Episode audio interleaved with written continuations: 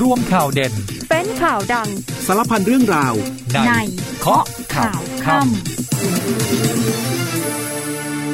สวัสดีค่ะ คุณผู้ฟังคะต้อนรับเข้าสู่ช่วงเวลาของเคาะข่าวค่ำนะคะ วันนี้คุณผู้ฟังอยู่กับดิฉันยุวธิดาภูคำนวณค่ะ 19นาฬิกา30 นาทีแบบนี้เรื่อยไปจนถึง 20นาฬิกาโดยประมาณ ผ่านทางสถานีวิทยุในเครือกองทัพบบกค่ะ หรือว่าจะรับฟังผ่านทาง Facebook Live ของเคาะข่าวค่ำก็ได้นะคะ หลังจบรายการรับฟังเราได้อีกหนึ่งช่องทาง ผ่านทางพอดแคสต์ของ News เคาะข่าวค่ำนะคะ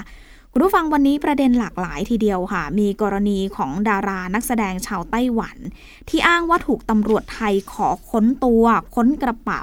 แล้วก็รีดไถเงินมากกว่า 20,000 บาท ล่าสุดเนี่ยนะคะ ผลการตรวจสอบออกมาแล้วค่ะ ยืนยันไม่ได้มีการรีดเงินตามที่กล่าวอ้าง แต่ว่ามีการตั้งด่านแล้วก็เรียกตรวจหนังสือเดินทางจริง ๆ เพราะว่าพบบุหรี่ไฟฟ้า แล้วก็ดาราสาวคนดังกล่าวมีอาการมึนเมาด้วยค่ะ ส่วนกรณีขโมยเครื่องกระตุกหัวใจไฟฟ้าชนิดอัตโนมัติ หรือว่า AED ที่ติดตั้งไว้ตามพื้นที่สาธารณะในกรุงเทพ เขาเอาไปโพสต์ขายต่อใน Facebook ตอนนี้ตำรวจจับกลุ่มผู้ต้องสงสัยได้แล้ว 2 รายค่ะ ขณะที่ 191 เองรวบบังมัสหัวหน้าแก๊งค้ายาเสพติด ส่งพัสดุให้ลูกค้าพื้นที่ภาคใต้ พร้อมยึดยาบ้าแล้วก็ยาไอซ์มีปืนด้วยนะคะ หลายรายการทีเดียว ส่วนปสภาค 5 ร่วมสกัดยาบ้าล็อตใหญ่เกือบ 6 ล้านเม็ดได้ที่เชียงรายค่ะบอร์ดรฟทย้ำชัดไม่มีอำนาจพิจารณากรณีเปลี่ยน หรือว่ายกเลิกป้าย 33 ล้านบาท เพราะว่าเรื่องนี้เป็นอำนาจการบริหารงานของผู้ว่าการการรถไฟแห่งประเทศไทย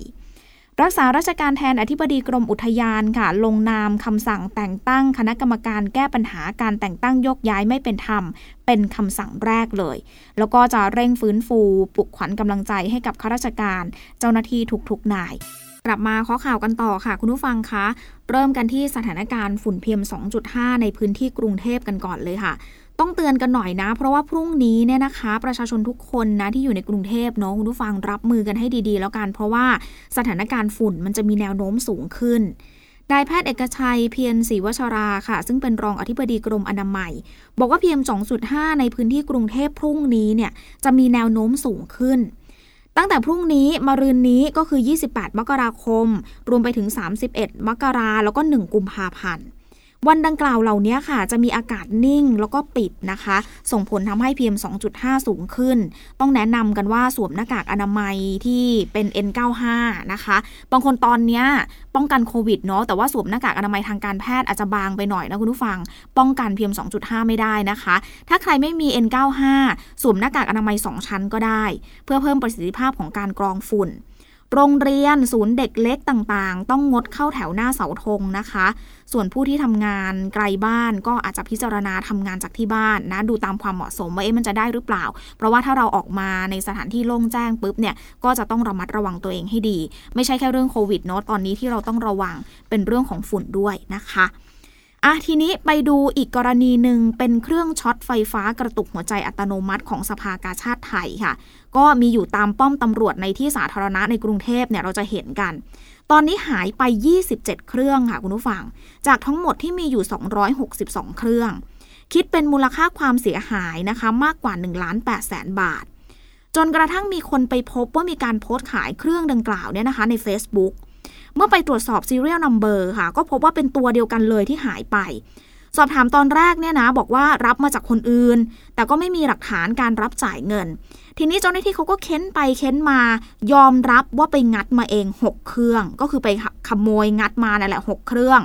เจ้าหน้าที่ตำรวจศูนย์ปราบปรามอาชญากรรมทางเทคโนโลยีสารสนเทศ ของสำนักงานตำรวจแห่งชาติเนี่ยนะคะ หรือว่าตำรวจ PCT เนี่ยเขาร่วมกับฝ่ายสืบสวนของกองบัญชาการตำรวจนครบาลแล้วก็ฝ่ายสืบสวนสอนอตลิ่งชัน ไปติดตามจับกลุ่มนายรุ่งโรธอายุ 37 ปีค่ะ เป็นผู้ต้องหาลักทรัพย์ในเวลากลางคืน โดยไปจับกลุ่มได้ที่บ้านพักไม่มีเลขที่นะคะ ภายในบริเวณวัดไก่เตี้ยเขตตลิ่งชัน แล้วก็จับกลุ่มนายวีรยุทธ์อายุ 32 ปี ซึ่งเป็นเจ้าหน้าที่กู้ภัยย่านบางกอกน้อยเช่นเดียวกัน คือเขารับไปเนี่ยคุณผู้ฟังเขารับซื้อไปนะเครื่องละหมื่นสองพันบาท ตั้งข้อหาเป็นรับของโจรค่ะ พร้อมยึดของกลางเป็นเครื่องกระตุกหัวใจไฟฟ้าชนิดอัตโนมัติ หรือว่า AED อีก 5 เครื่อง นายวีรยุทธ์บอกว่านำเครื่องนี้ไปขายต่อให้กับเจ้าหน้าที่กู้ภัยในพื้นที่อื่น ๆ ทั่วกรุงเทพแล้วก็ปริมณฑลเลย ขายในราคา 1 3ื่นถึงหมื่นสำหรับตู้ที่ใส่เครื่องเนี่ยนะคุณผู้ฟังบางคนอาจจะตั้งข้อสังเกต เอ๊ะทำไมมันงัดได้ขนาดนั้น คือตู้เนี้ยมันไม่สามารถล็อกได้นะคะ เพราะว่าถ้าเกิดกรณีฉุกเฉินขึ้นเนี่ยมันจะต้องเข้าไปเอาเครื่องให้ได้ภายใน 4 นาที การติดตั้งที่มิดชิดเกินไป ก็เลยอาจจะทำให้เข้าถึงได้ยาก เขาก็เลยไม่ได้ล็อกไม่ได้ว่าง่าย ๆ เถอะนะคะ มันก็เลยไม่สามารถล็อกได้สำหรับเครื่องช่วยชีวิตขนาดพกพานี้ ใช้สำหรับการช่วยชีวิตผู้ป่วยโรคหัวใจ ที่มีอาการป่วยแบบหัวใจเต้นผิดปกติ จนเกิดผู้จนผู้ป่วยเนี่ยเกิดอาการหมดสติไป ถึงขั้นต้องได้รับการกู้ชีพด่วนด้วยการช็อตไฟฟ้ากระตุกหัวใจ ก็จะมีการปล่อยกระแสไฟฟ้าเข้าไปขัดจังหวะการเต้นของหัวใจที่เกิดผิดปกติอยู่เนี่ยแหละค่ะ ก็จะทำให้หัวใจกลับมาเต้นในจังหวะที่ถูกต้องได้นะคะคุณผู้ฟังอีกหนึ่งกรณีค่ะ เป็นกรณีที่มีการวิพากษ์วิจารณ์กันในสื่อโซเชียลต่างๆ กรณีดาราสาวไต้หวันโพสต์โซเชียล อ้างบอกว่าตำรวจค้นตัวรีดเงิน 20,000 บาท ขณะท่องเที่ยวในประเทศไทยช่วงปีใหม่ ทีนี้ร้อนไปถึงผู้บัญชาการตำรวจแห่งชาติค่ะ ก็มีคำสั่งด่วนให้เร่งตรวจสอบข้อเท็จจริงเรื่องนี้โดยพลตำรวจเอกอาชยนไกรทองโฆษกสำนักงงานตำรวจแห่งชาติ บอกว่ากรณีดาราสาวไต้หวันที่โพสโซเชียลดังกล่าวเนี่ยเขาเล่าเหตุการณ์ว่าตำรวจไทยรีดไถ ในช่วงที่เขาเดินทางมาเที่ยวประเทศไทยช่วงปีใหม่ บอกว่าเรื่องนี้ตรวจสอบในเบื้องต้นแล้วค่ะพบว่านักแสดงคนดังกล่าวเนี่ยมาที่ประเทศไทยเมื่อวันที่ 29 ธันวาคมที่ผ่านมา โดยสายการบินเวียดเจ็ตแอร์แล้วก็เดินทางออกจากไทยไปเมื่อ 5 มกราคม ด้วยสายการบินไชน่าแอร์ไลน์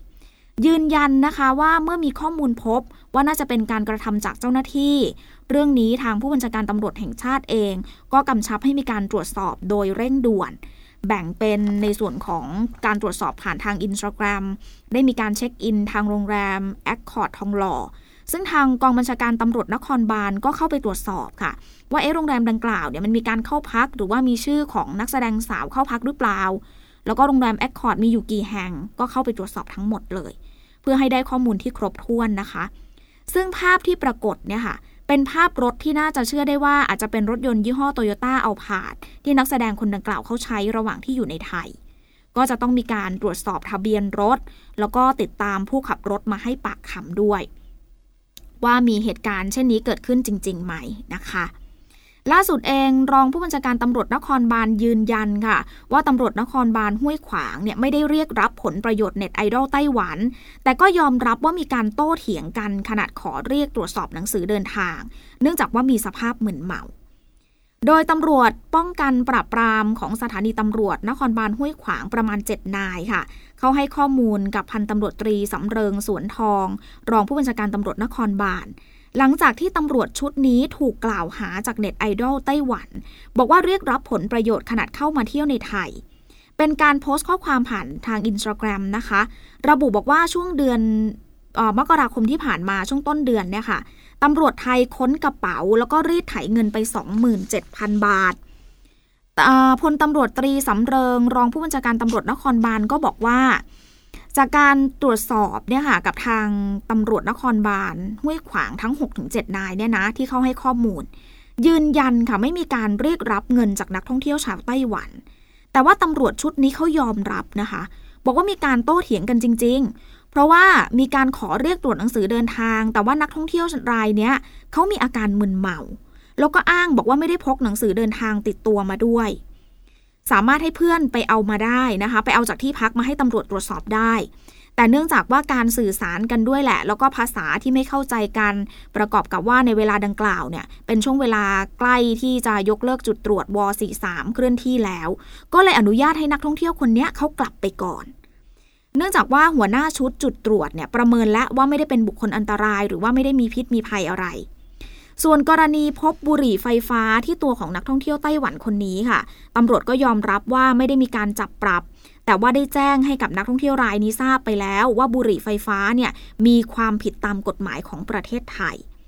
เจ้าหน้าที่เขาก็ยอมรับนะคะว่าจะการที่จะเชิญตัวนักท่องเที่ยวไต้หวันรายนี้มาให้ข้อมูลเนี่ยเป็นไปได้ยากค่ะเราะว่าขณะนี้ไม่ได้อยู่ในประเทศไทยแล้ว แต่เบื้องต้นทราบว่าทางสำนักงงานตำรวจแห่งชาติ ประสานไปที่หน่วยงานที่เกี่ยวข้อง เพื่อที่จะกรอกข้อมูลข้อเท็จจริงเรื่องนี้แล้วนะคะ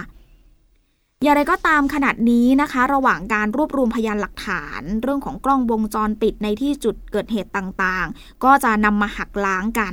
ยืนยันว่าตำรวจไม่ได้มีพฤติกรรมเรียกรับผลประโยชน์ ตามที่นักท่องเที่ยวคนนี้กล่าวอ้างนะคะ ซึ่งทางผู้ผู้บังคับบัญชาเองก็ได้ให้กำลังใจตำรวจชั้นผู้น้อยในระดับปฏิบัติการเนาะไม่ให้เสียขวัญกำลังใจไปมากกว่านี้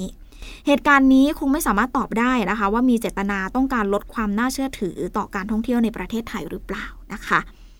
คุณผู้ฟังเดี๋ยวช่วงนี้ไปติดตามภารกิจทหารกันก่อนนะคะ ช่วงหน้ามีความคืบหน้ากรณี การคนบ้านพักอดีตกงสุลนาอูรู รวมไปถึงกรณีนักท่องเที่ยว VIP ที่มีรถนำขบวนเดี๋ยวสักครู่มาติดตามค่ะ กองทัพบกยังคงดำเนินภารกิจเพื่อร่วมดูแลสังคมและปกป้องอธิปไตย เริ่มกันที่กองกำลังสุรนารี ส่งกำลังพลร่วมตั้งจุดตรวจ บริเวณบ้านทุ่งนาเมืองอำเภอโขงเจียม จังหวัดอุบลราชธานี โดยทำการจับกลุ่มแรงงานต่างด้าวชาวลาวจำนวน 6 ราย ชาวไทยหนึ่งราย จึงทำการนำส่งเจ้าหน้าที่เพื่อดำเนินการตามกฎหมายต่อไป กองทัพภาคที่ 4 จัดอากาศยานลำเลียงผู้ป่วยฉุกเฉินซึ่งมีอาการเจ็บหน้าอก หายใจติดขัด ขณะที่อยู่ในเรือกลางเกาะลีเป๊ะ จังหวัดสตูลเพื่อเข้ารับการรักษาที่โรงพยาบาลหาดใหญ่จังหวัดสงขลาล่าสุดอาการปลอดภัย กองพลที่หนึ่งรักษาพระองค์จัดกิจกรรมบิ๊กคลีนนิ่งทำความสะอาดกวาดล้างถนนและทางเท้า บนถนนทหารตั้งแต่บริเวณแยกเทิดดำริ ถึงแยกสะพานแดงกรุงเทพ เพื่อร่วมแก้ปัญหาฝุ่นละออง PM 2.5 เกินค่ามาตรฐาน ตามนโยบายของผู้บัญชาการทหารบกกองพันฐานราบที่ 1 กรมทหารราบที่ 8 จัดกำลังพลเข้ารับซื้อผักสดปลอดสารพิษ จากกลุ่มเกษตรอินทรีย์วิถีพอเพียง บ้านทำกลองเพนอำเภอเมืองจังหวัดน้องบัวลำพู เพื่อเพิ่มรายได้ให้กับเกษตรกร กรมฐานราบที่ 13 ส่งกำลังพลชุดช่าง เข้าดำเนินการซ่อมแซมและปรับปรุงห้องน้ำให้กับโรงเรียนบ้านคลองโป้ตำบลบ้านขามอำเภอเมืองหนองบัวลำพู จังหวัดหนองบัวลำพู กองร้อยกองบัญชาการกองทัพภาคที่ 1 จัดการฝึกทักษะในการตัดผมอาชีพขั้นพื้นฐาน เป็นการถ่ายทอดความรู้ด้านวิชาชีพให้กับทหารกองประจำการ โดยกำลังพลที่มีความรู้ความสามารถของหน่วย และอาจารย์พิเศษจากสถาบันกรุงเทพแต่งผม และปิดท้ายกันที่กองพลฐานมาที่สองรักษาพระองค์ จัดกิจกรรมจิตอาสาพัฒนาเราทำความดีด้วยหัวใจทำความสะอาดและปรับปรุงภูมิทัศน์ เพื่อให้เป็นพื้นที่เหมาะสมแก่การออกกำลังกายณบริเวณแหล่งกีฬากองพลฐานมาที่สองรักษาพระองค์ พื้นที่จังหวัดสระบุรี ช่วงสุดท้ายของข้อข่าวค่ำค่ะ คุณผู้ฟังยังอยู่กับดิฉันยุวธิดาภูคำนวณนนะคะ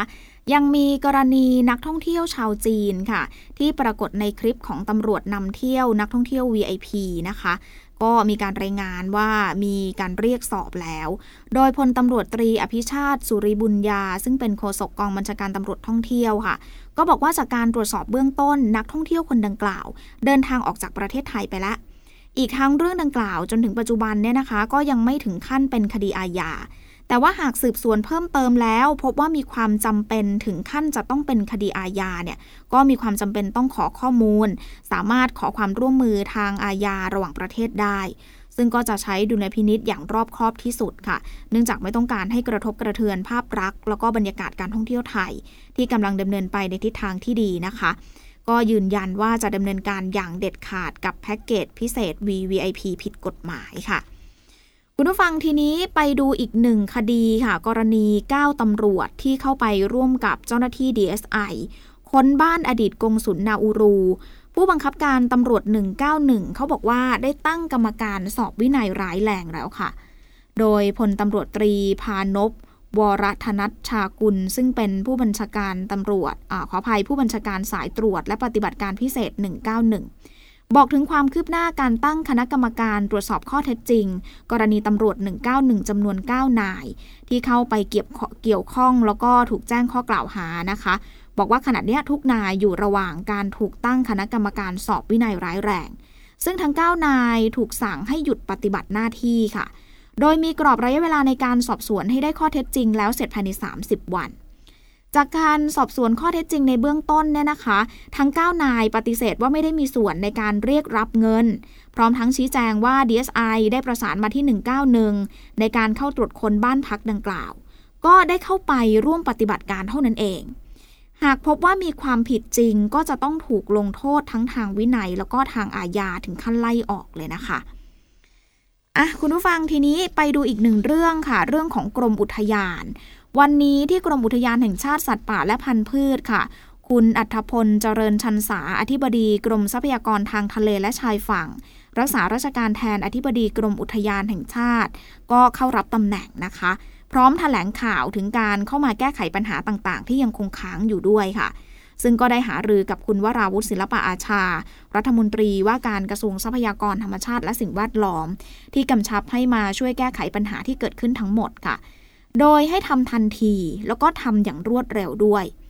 ซึ่งนอกจากที่ได้มีการหารือกับคุณวราวุธแล้วเนี่ยก็หารือกับคุณจตุพรบุรุษพัฒน์ปลัดกระทรวงด้วย ถึงนโยบายในการทำงานในภาพรวมค่ะ เพราะว่ามันมีหลาย ๆ เรื่องเนาะที่ต้องทำพร้อมกัน ทุกเรื่องก็ต้องเร่งแก้ไขปัญหาทั้งหมดเลย ทั้งเรื่องผู้ที่ได้รับผลกระทบจากการโยกย้ายอย่างไม่เป็นธรรม โดยจะพิจารณาเป็นรายบุคคลค่ะ ที่ไม่ได้รับความเป็นธรรมจริง ๆ ก็จะรับฟังจากผู้ที่ได้รับผลกระทบ แล้วก็ช่วยเหลือในลักษณะของการโยกย้ายกลับที่เดิม หรือว่าพื้นที่ใหม่ที่เหมาะสมคาดว่าช่วงสัปดาห์หน้านะคะ จะมีการปรับย้ายเลย แล้วก็จะเปิดเผยต่อสาธารณชนให้รับรู้ด้วย ส่วนความโปร่งใสในการทำงานหลังจากนี้ค่ะ ทุกกิจกรรมต้องโปร่งใสแล้วก็ตรวจสอบได้ เงินรายได้อุทยานหรือว่ากระบวนการใด ๆ ก็ตามที่ล่อแหลมสอดทุจริต ต้องปิดช่องว่างให้หมด หลังจากนี้ต้องคุมทุกอุทยาน โดยเฉพาะอุทยานเกรด A ที่มีรายได้เยอะๆเนี่ยแหละค่ะ เพื่อไม่ให้มีช่องโหว่ในการทุจริตได้ รวมไปถึงต้องสร้างขวัญกำลังใจให้กับข้าราชการ ให้เจ้าหน้าที่ด้วย เนื่องจากว่าปัญหาที่เกิดขึ้นเนี่ยค่ะส่งผลกระทบต่อขวัญกำลังใจของเจ้าหน้าที่ คือประชาชนไม่ไว้วางใจเนาะเจ้าหน้าที่ก็รู้สึกว่ามันกระทบกับขวัญกำลังใจเขา ดังนั้นเราจะต้องกอบกู้ภาพลักษณ์ตรงนี้ขึ้นมาใหม่ ปรับค่าตอบแทนเจ้าหน้าที่พิทักษ์ป่าให้เหมาะสมกับการทำงานของพวกเขาด้วย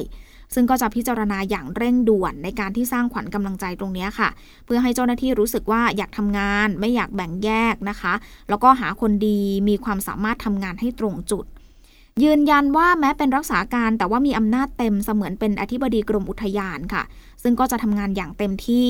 เดินหน้าเร่งแก้ไขปัญหาทั้งหมด ซึ่งแม้ตอนนี้สังคมจะจับจ้องมาที่กรมอุทยาน แต่ก็ไม่ได้กดดันอะไรค่ะ เพราะว่าไม่ได้หวังถึงอนาคต ไม่ได้เกี่ยวข้องกับการเมืองด้วย ใครจะเข้ามาจะโยกย้ายใครอย่างไร ซึ่งการทำงานอีก 3 ปีก่อนที่จะเกษียณก็จะเก็บแต้มการทำงานให้เต็มที่ เพื่อความภาคภูมิใจของตนเอง ท่านบอกว่าท่านดีใจนะคะ ที่ได้รับหน้าที่เป็นรักษาราชการแทนอธิบดีกรมอุทยาน เพราะเหมือนกลับมาทำงานตามสายเลือดของตนเองนะคะคุณผู้ฟังทีนี้ไปดูเรื่องของบอร์ดการรถไฟกันหน่อยค่ะ เขายังไม่ตัดสินใจนะคะ กรณีที่มีการปรับเปลี่ยน หรือว่าปรับปรุงเปลี่ยนแปลง ป้ายสถานีกลางบางซื่อเป็นสถานีกลางกรุงเทพอภิวัตแล้วก็ตราสัญลักษณ์มูลค่า 33 ล้านบาทค่ะ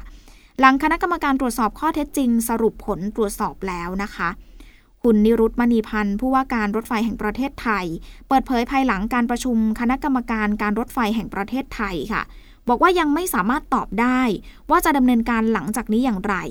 โดยขอให้รอหนังสืออย่างเป็นทางการจากกระทรวงคมนาคมก่อนค่ะ แล้วก็แม้ว่าคณะกรรมการสอบสวนข้อเท็จจริง ที่มีคุณสรพงษ์ไพฑูรย์พงษ์รองปลัดกระทรวงคมนาคม ในฐานะที่ท่านเป็นประธานคณะกรรมการสอบสวนข้อเท็จจริง จะสรุปผลการสอบสวน พร้อมข้อเสนอแนะให้รฟทพิจารณาดำเนินการ พร้อมขอเวลาให้ดำเนินการเนี่ยนะคะ ก็เขาบอกว่าขอเวลาในการดำเนินการก่อนเนาะอะคุณผู้ฟังมากันที่เรื่องของยาเสพติดค่ะ ยังรุนแรงต่อเนื่อง ล่าสุดตำรวจ 191 รวบบังมัส หัวหน้าแก๊งค้ายาเสพติด เขาส่งพัสดุให้ลูกค้าในพื้นที่ภาคใต้ ส่งกันทางพัสดุแบบจ้งๆ แบบนี้เลยคุณผู้ฟัง ไปยึดยาบ้ายาไอซ์แล้วก็ปืนอีกด้วยหลายรายการทีเดียวนะคะพลตำรวจตรีโชคชัยงามวง รองผู้บัญชาการตำรวจนครบาลแถลงผลการปฏิบัติของตำรวจกองบังคับการสายตรวจและปฏิบัติการพิเศษ 191 หลังไปสืบสวนขยายผลจับกลุ่มเครือข่ายค้ายาเสพติดได้จำนวนหลายรายการค่ะ ก็มีการมีการให้ข้อมูลนะคะ ว่าเครือข่ายค้ายาเสพติดของนายวันลบโบบทองหรือว่าบังมัสจนทราบว่ามีการนำยาเสพติดเนี่ยไปส่งให้ลูกค้า โดยการส่งผ่านพัสดุเอกชนค่ะ เจ้าหน้าที่ก็เลยไปเฝ้าติดตามพฤติกรรม จนพบว่านายถาวร นายเปเล่ แล้วก็นางสาวสุพรรณรี ได้ใช้รถตู้ของกลางบรรทุกยาเสพติด ซึ่งอยู่ในกล่องพัสดุเนี่ยสี่กล่องนะคะ นำไปส่งที่ร้านพัสดุแห่งหนึ่ง ปลายทางก็คือจังหวัดภาคใต้ เจ้าหน้าที่ตำรวจเขาก็เลยไปจับกลุ่มค่ะ ยึดยาเสพติดนะคะ แล้วก็ขยายผลไปที่การตรวจค้นบ้านพักไปพบของกลางอีก ไม่ว่าจะเป็นยาเสพติด แล้วก็มีอาวุธปืนอีกจำนวนหนึ่งด้วยนะคะส่วนที่เชียงรายค่ะตำรวจแล้วก็เจ้าหน้าที่สำนักงานป้องกันและปราบปรามยาเสพติดภาค 5 ร่วมสกัดยาบ้าล็อตใหญ่เกือบ 6 ล้านเม็ดค่ะ ซุกซ่อนอยู่ในรถกระบะขนไม้อัดในพื้นที่อำเภอเวียงป่าเป้านะคะ เจ้าหน้าที่ตำรวจปราบปรามยาเสพติดก็ร่วมกับชุดสืบสวนตำรวจภูธรเชียงราย และสำนักงานป้องกันและปราบปรามยาเสพติดภาค 5 ค่ะ เขาไปตรวจค้นรถบรรทุกไม้ คือเขาติดแผ่นป้ายทะเบียนผอพึ่งทอทง 3007 เชียงราย หลังสกัดจับได้บริเวณด่านตรวจแม่โถที่ตำบลแม่เจดีใหม่อำเภอเวียงป่าเป้าของเชียงรายค่ะ พร้อมรถยนต์กระบะแล้วก็รถยนต์เก๋งอีกสองคันด้วย ซึ่งจากการตรวจคนเนี่ยนะคะ ภายในรถบรรทุกนะเออภายในรถคันนี้นะเขาบรรทุกไม้เอาไว้ มันไม่ได้มีแค่ไม้นะสิคุณผู้ฟัง ไปพบถุงดำบรรจุยาบ้า 40 กระสอบเลยค่ะ ถ้าคิดเป็นจำนวนเม็ดเนี่ยอยู่ที่5ล้าน9 1 4 0 0 0 เม็ด ซุกซ่อนอยู่ในกองไม้อัด ก็มีไม้อัดเป็นแผ่นนะปิดเอาไว้ด้านบน เจ้าหน้าที่เขาก็ควบคุมตัวผู้ต้องหา 5 คนที่นั่งมาในรถนะคะ 3 คันเลย มาขยายผลสอบสวน ทราบว่าเครือข่ายยาเสพติดรายเนี้ยลักลอบขนยาบ้าทั้งหมดมาจากแนวชายแดนบ้านมงเก้าหลัง ที่อำเภอแม่ฟ้าหลวงที่จังหวัดเชียงรายนี่แหละค่ะ มุ่งหน้าเข้าสู่ตัวเมืองที่เชียงใหม่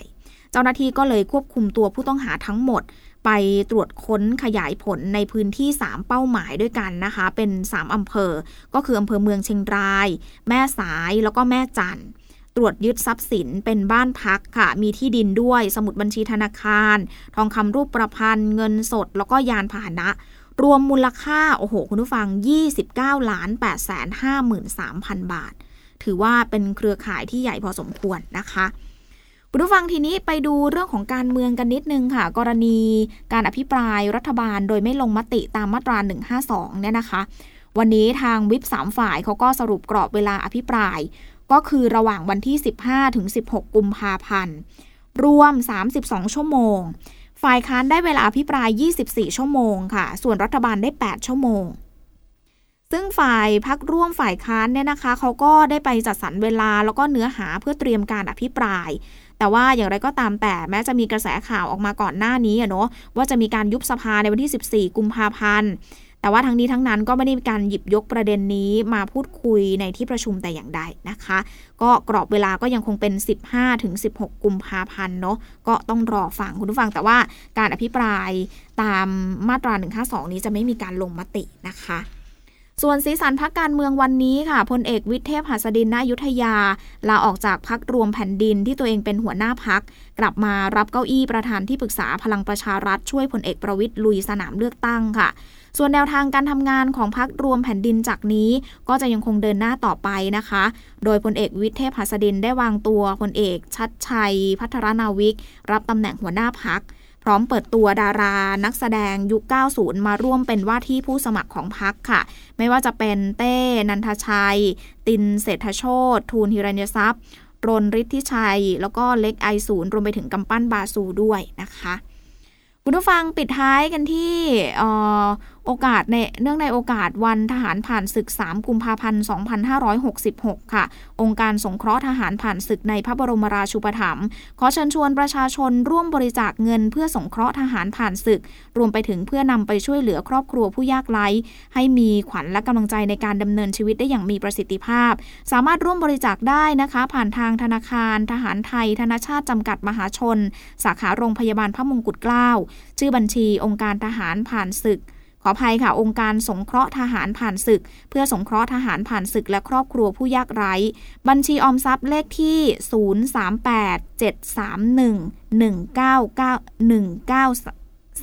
0387311991939 นะคะ 038-731-1939นะคะ มดเวลาของข้อข่าวค่ำแล้วค่ะ คุณผู้ฟังกลับมาพบกันใหม่ในวันพรุ่งนี้นะคะ ดิฉันยุวธิดาภูคำนวณขอบคุณคุณผู้ฟังสำหรับการติดตามรับฟัง วันนี้หมดเวลาไปแล้ว สวัสดีค่ะ